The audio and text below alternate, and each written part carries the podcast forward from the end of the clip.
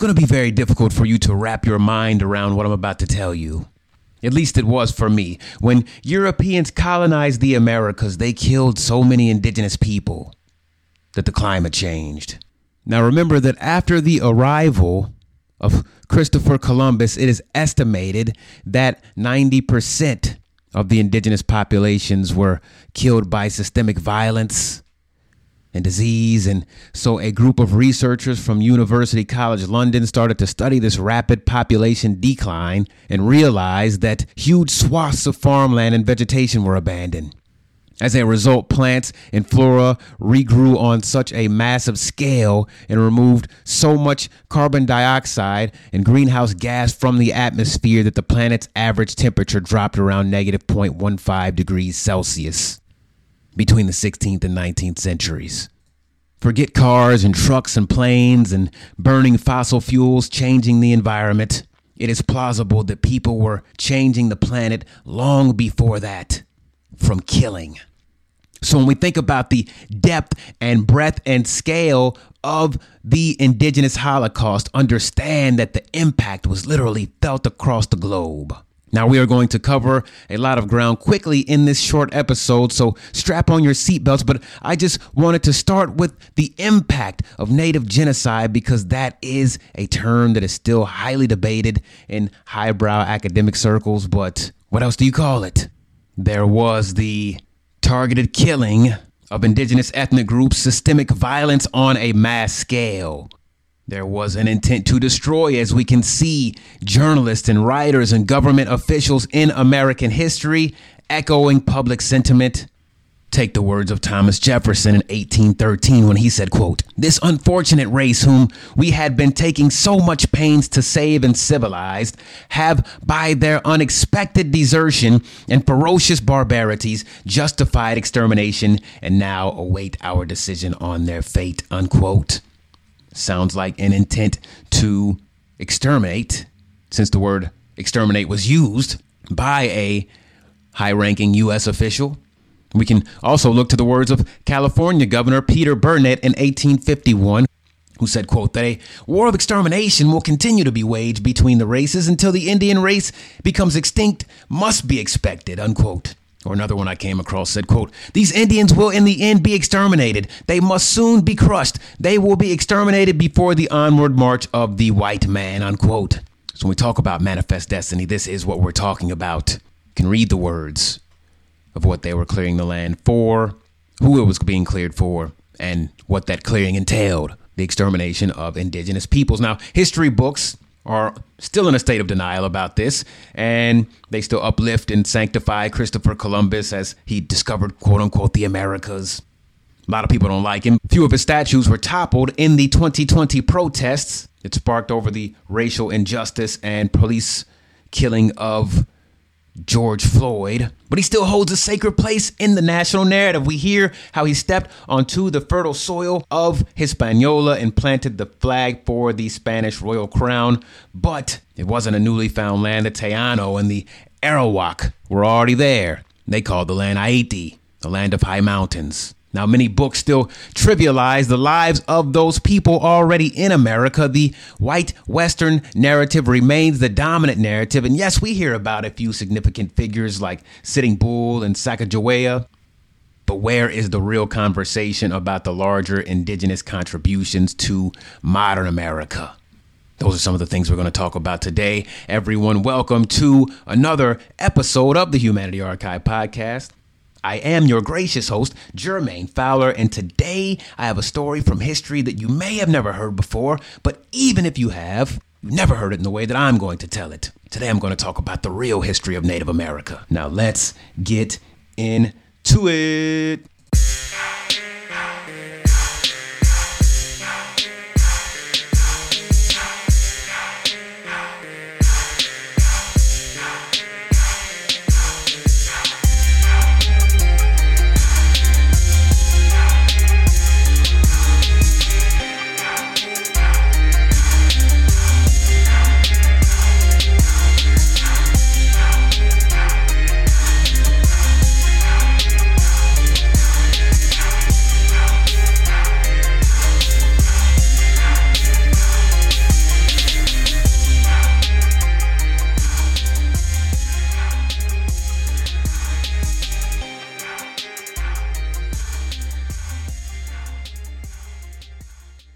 There is a problem with our history in America. Textbooks don't go deep enough. The marginalized are erased from the national narrative. The raw truths of our collective past are overlooked. Honest history books are still being banned. Historical myth is taught over historical reality, and that is where the Humanity Archive comes in. Here we tell the stories of the historically unheard, and I know what it's like to feel frustrated about the lack of diversity in history in public education. So here we search through the archives to find truth in the human experience. We look at the history behind the headlines to understand how the past affects the present. And by being here, you are continuing your journey as a lifelong learner, exploring the experiences of humanity to enrich your life and transform the world. Now, before I get going, this episode is sponsored by my first online history course, Beyond 1492 The Real History of Native America. This podcast is inspired by the course. The course dives much, much deeper than this podcast episode, so you won't want to miss it. In the course, I survey an electrifying chorus of Native writers and scholars and leaders in an urgent and powerful lecture on the history of Native peoples. What are you going to understand when you finish this course? The history of genocide and white supremacy and race as it applies to the indigenous experience in America. Number two, you're going to understand indigenous resistance movements from colonization up through the present. So, what I need you to do right now, pause this episode, go to thehumanityarchive.com, click on the course tab, and sign up for Beyond 1492. So, again, that's www.thehumanityarchive.com. Just click on the courses tab and sign up for Beyond 1492. Now, we're going to go to the year 1958 when the Ku Klux Klan started passing out flyers to organize a gathering at Hayes Pond in North Carolina.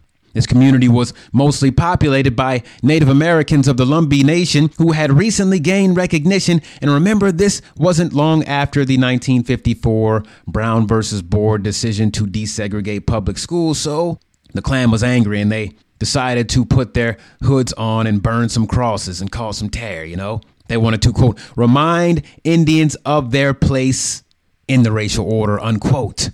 The rally was organized by a man named James W. Catfish Cole, and he'd called for 5,000 Klansmen to descend on the town, but recruitment must not have been going quite that well during that year 1958 because only about 50 to 100 people showed up to the rally.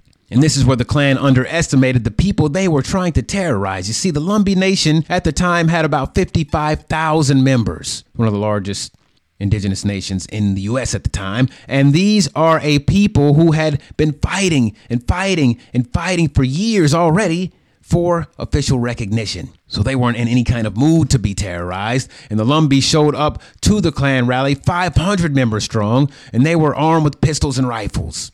In the heat of the night, the Lumbee surrounded the makeshift platform the Klan was speaking on, and there was a pushing and shoving and all the confusion and excitement. One of the Lumbee shot out the only floodlight, and everything went dark. Outnumbered and terrorized, the Klan fled. More shots rang out. Some of the Klansmen even left their wives behind. Others tried to get away so quickly in their cars they drove in the ditches and had to be pulled out later. In the end, no one was killed, and there were only a few minor injuries, but the Klan never tried to bother the Lumbee again. Quote, we had to do what we had to do. If we hadn't done it, they would have soon been in our front yard, quote, said one of the Lumbee Nation members, Lee Ansel Manor. This is just one of so many stories that have been cast aside, but that show how Native Americans were also fighting battles of resistance against racism and oppression during the Civil Rights era. The Battle of Hayes Pond is a more modern story of Native resistance when so many Native histories end around 1900. And so that is why in my course, Beyond 1492, I make it a point to include stories like this and stories of pre Columbian North America. But even when we think about America after 1492, I think about how there have been some huge misconceptions. People tend to have this idea that in 1500s and 1600s and 1700s, there were just these continuous and consistent tribes and indigenous states. But let's talk about language for a minute. And as I was thinking about this episode, I thought about the use of the word tribe. So I try to be careful with it. But so many people died on such a massive scale that by the time we get to the 1500s and 1600s, a lot of times we are looking at groups who'd recently banded together because their whole worlds had been obliterated. Now, back to the word tribe. That's one of those words used by the colonizers as the opposite of advancement. So, still to this day, that word is just thrown around. And it's thrown around whether we're talking about a group of 20 people, where it might apply, or whether there is a group of 10,000 people. So, a word like community or chiefdom or nation would definitely be more appropriate in a lot of the instances where tribe is used.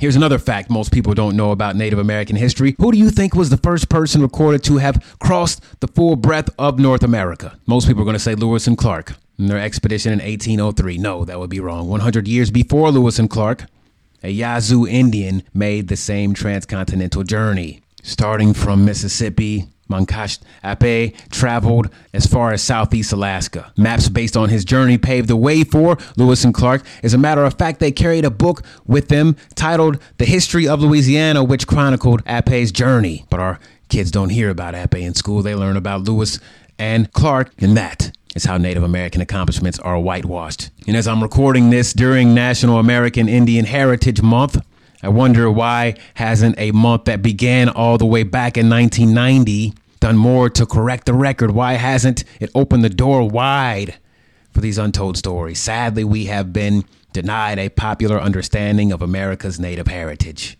We are in great need of new perspectives and insights, one that convey indigenous stories and humanity in exquisite and convincing ways a true acknowledgement that American history began with indigenous people long before Columbus ever caught wind in his sails. And that is what I've tried to do here with the few stories that I have told today, the perspectives that I have offered. And that is why I put together my course Beyond 1492, The Real History of Native America. And on your own, I hope that I have enticed you to read and search and find out more about how we got to the Standing Rock protests, more about how Native people have the highest poverty rate in the U.S. What is the history behind these headlines? How did we get here? That is it for this mini episode, everyone. I wanted to just share a few stories, and my next podcast will definitely take a deeper dive and be back to a full episode. But remember, I need your support for my very first online history course to make it a success. So go to the humanityarchive.com, click on courses, join up for Beyond 1492 and the bonus and the workbook that you're going to get when you sign up. There's also a lot of free workbooks on my website, one where I give a list of Native American history books that you can read. That one's free. But I just want to thank everybody for listening. Thank you for being here, and I'll be back with another full episode soon. See you next time.